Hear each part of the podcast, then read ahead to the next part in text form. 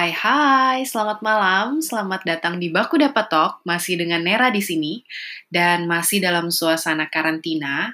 Jadi malam hari ini gue mau ngajak teman-teman semua untuk ngobrolin satu topik yang menarik. Jadi gue dapet topik ini tadi pas gue kebetulan lagi mandi, jadi kayak mikir-mikir gitu, hmm menarik juga sih bawain topik ini. Gitu. Jadi semoga teman-teman suka, uh, semoga berguna juga, siapa tahu bisa mengisi uh, waktu kalian di rumah aja.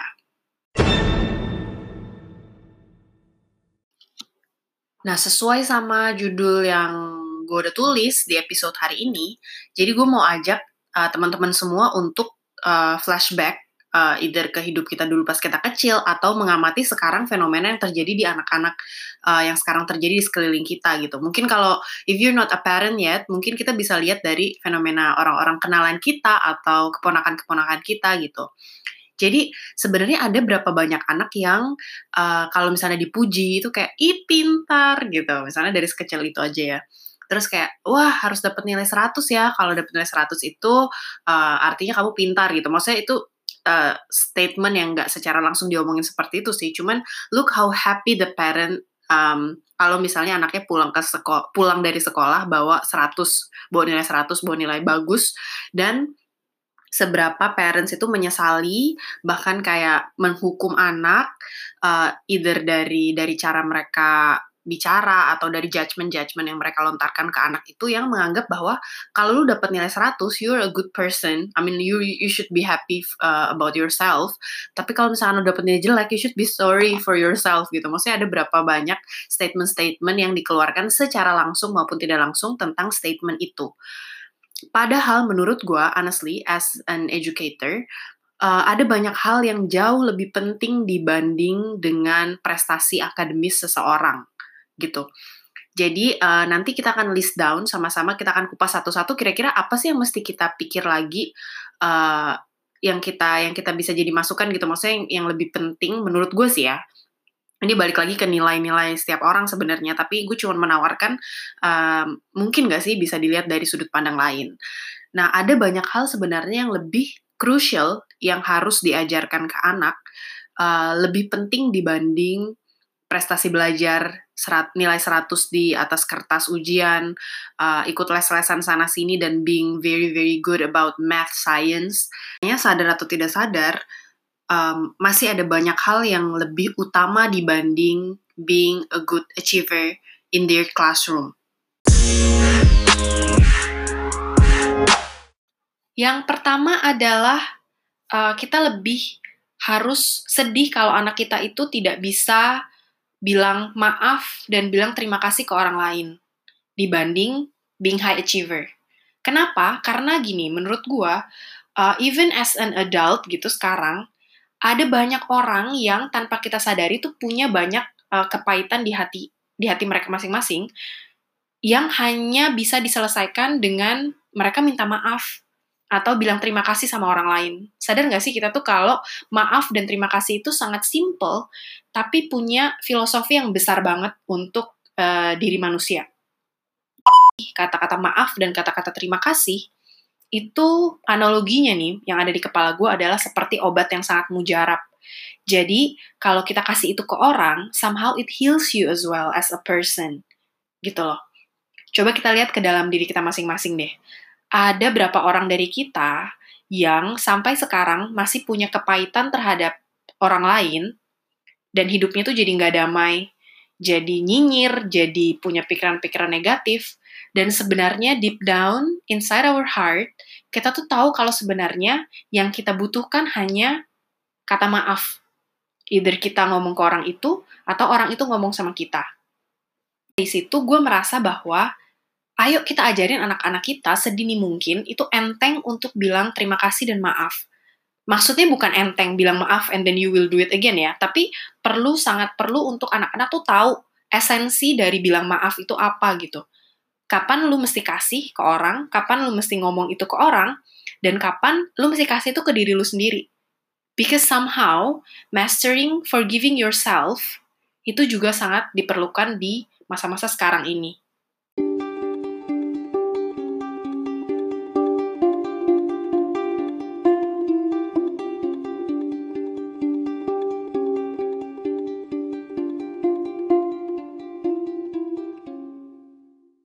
Nah, next-nya menurut gue, kita harus lebih sedih kalau anak kita itu tidak bisa antri dibanding kalau anak kita tuh nggak bisa ngafalin satu teori atau satu statement tentang satu pelajaran tertentu nih guys.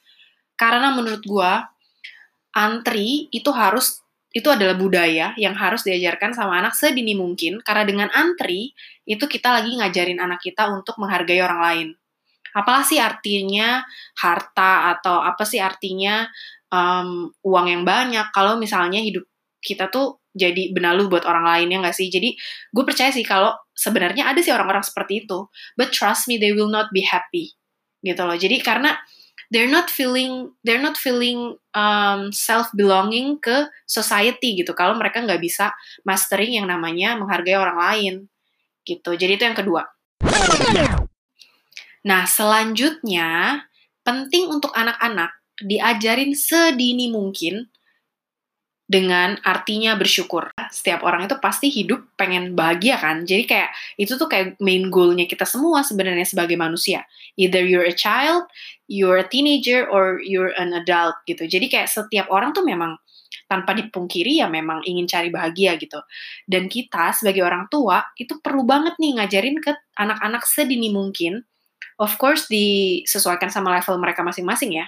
Maksudnya dari dari hal kecil aja, bersyukur dengan uh, makanan yang ada di atas meja, bersyukur dengan mereka sehat, dan cara mereka bersyukur juga bisa diaplikasikan uh, dengan banyak hal. Bisa ada yang mungkin berdoa, bisa ada yang even just only verbalize aja. Jadi kayak eh bersyukur ya kita masih gini, kita masih gini gitu. Jadi ajak mereka untuk uh, nggak cuman cari-cari-cari, cuman pas mereka nemuin sesuatu yang sudah jadi berkah di diri mereka, harus di-acknowledge gitu.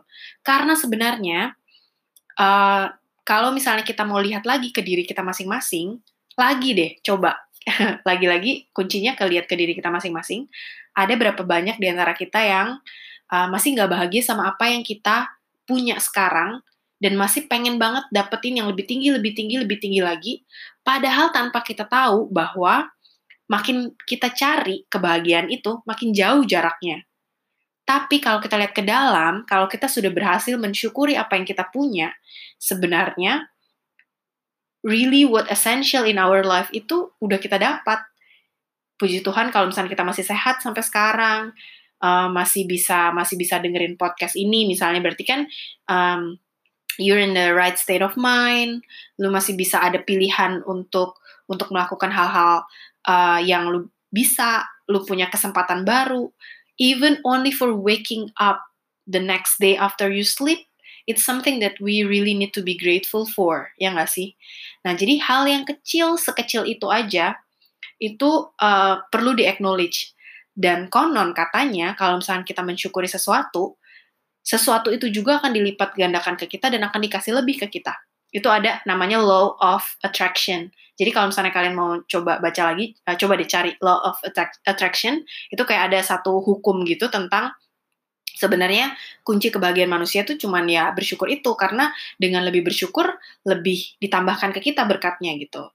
Tapi uh, gue mau beneran ajak kita semua untuk kontemplasi tentang ini tuh bukan tentang law of attraction itu aja, cuman um, gue sendiri pribadi ngerasa bahwa sebenarnya even in the darkest time of our life, kalau kita berhasil untuk memilih hal yang, ah gue gak mau lihat jeleknya, ada kok hal baik yang bisa dilihat gitu. Itu akan membuat kita tuh lebih berani untuk um, menjalani hari-hari gitu loh. Jadi lebih enteng buat ngejalanin hari-hari. Dan itu tuh somehow bikin bikin berkat buat diri kita, karena we're not going to punish ourselves, we are not going to uh, be apa ya, be sad about things that happening to us gitu. Jadi, kemampuan untuk bersyukur sebenarnya itu adalah satu hal yang perlu dipelajarin, karena kalau misalnya kita udah bisa, well, it's like long-term learning, of course. Cuman kalau misalnya kita bisa dikit aja, itu alhasil kita lebih bahagia gitu. Don't we want our children to be happy? Mau dong, pastikan. Jadi, this is very important. Next di our list adalah kita harus ajarkan anak-anak kita untuk mastering how to love themselves. Itu penting sekali, lebih penting dibanding uh, misalnya mereka bisa science atau mereka paling pinter di math class, whatever. But loving their self, it's one important uh, skill yang mereka harus mastering. Dan uh, sebenarnya as an adult, sampai di posisi usia yang kesekian pun, kita juga somehow masih terus belajar kan. Jadi um, ada baiknya kalau kemampuan ini udah kita kasih tuh dari sedini mungkin gitu. Dan sebenarnya nggak bisa dipungkiri juga banyak hal, banyak hal, banyak cara yang bisa kita lakukan untuk mencintai diri sendiri. Even the small little thing, misalnya nih as a parents, kita mesti dengerin mereka. Jadi dengan perasaan anak didengerin orang tua, itu pun sudah secara tidak langsung ngasih tahu ke mereka bahwa they're uh, valuable for their parents gitu. Jadi sebenarnya ada banyak hal sih. Nanti akan kita kupas masing-masing ya di uh, kayaknya gue akan gue berpikir akan kasih episode juga untuk breakdown uh, gimana sih aplikasinya, kasih-kasih uh, cara-cara konkretnya untuk aplikasiin beberapa hal tadi gitu. Cuman untuk yang sekarang ya balik lagi ke tadi yang mencintai diri sendiri itu sebenarnya banyak hal. Cuman ini tuh sangat perlu banget untuk uh, anak-anak tahu gitu seberapa mereka harus mencintai diri mereka sendiri. Jadi as a parents kita mesti lebih menghargai anak lagi, lebih ngedengerin mereka lagi gitu loh. Jadi ada banyak hal sebenarnya yang bisa dilakukan. Dan tanpa kita sadari, kadang-kadang sebagai orang dewasa tuh kita justru bikin mereka, bikin anak-anak ini lebih benci sama diri mereka sendiri lewat uh, misalnya um, statement-statement verbal kita yang merendahkan mereka. Terus misalnya dengan cara mereka, eh, cara kita untuk ignore mereka pada saat mereka bicara. Uh, atau bagaimana reaksi kita menanggapi mereka pada saat mereka gagal, itu kadang-kadang justru memupuk uh, cara mereka untuk lebih nggak puas sama diri mereka sendiri. Padahal kalau kita ditanya sendiri nih, as an adult, ada berapa orang juga dari kita yang merasa bahwa kita tuh kurang mencintai diri kita sendiri. Nah, kita bisa trace back tuh, apa sih yang udah kita alamin dulu, mungkin lewat uh, apa caregiver kita, mungkin lewat parents, mungkin lewat orang-orang dewasa yang dulu ada di sekitar kita. Coba deh trace back lagi. Mungkin gak sih ada beberapa statement dari mereka yang sampai sekarang tuh masih bikin kita labeling ourselves and make us love ourselves less gitu. Gitu ya, jadi menurut gua mencintai diri sendiri itu sebenarnya mastering, uh, apa namanya, hal yang perlu dimastering dari sedini mungkin. Dan anak-anak kita berhak untuk dapat itu dari kita.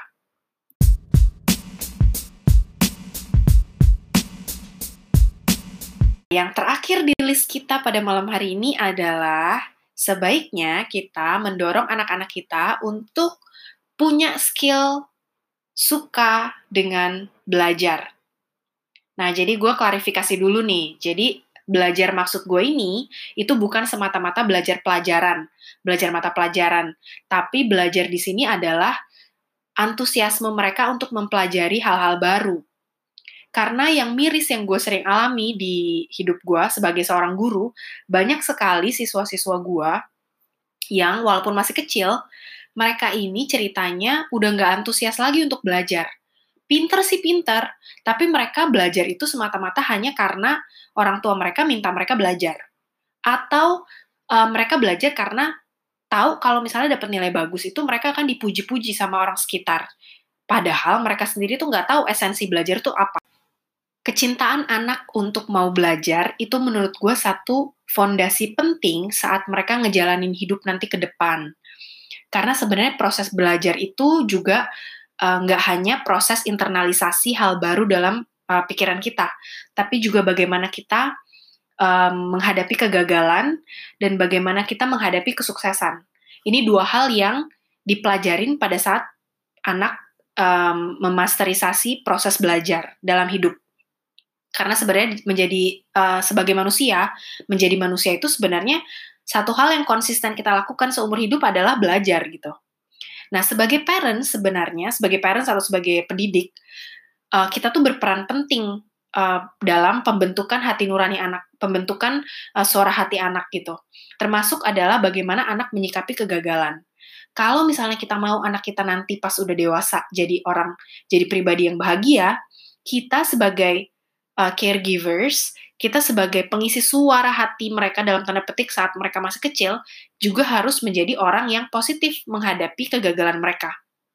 Gitu. Jadi saat gagal, uh, anak tuh bukan bukan berarti dapat misalnya bentakan atau bukan berarti dapat uh, satu judgmental statement, justru harus di ajak anak untuk mengeksternalisasi. Oke, sekarang kamu gagal. Kenapa ya kamu bisa gagal? Kira-kira kalau gagal ini dampaknya apa? Tapi bukan jaji ya, maksudnya kayak ajak anak untuk diskusi, untuk untuk ngobrol lagi. Terus kira-kira apa yang bisa kita lakukan ya untuk membuat keadaan lebih baik? Jadi ajak anak untuk terus-terusan berpikir, menganalisa segala hal, segala langkah yang mereka lakukan. Dan ini bisa terjalin uh, dari dialog-dialog simple kok, jadi nggak susah sebenarnya.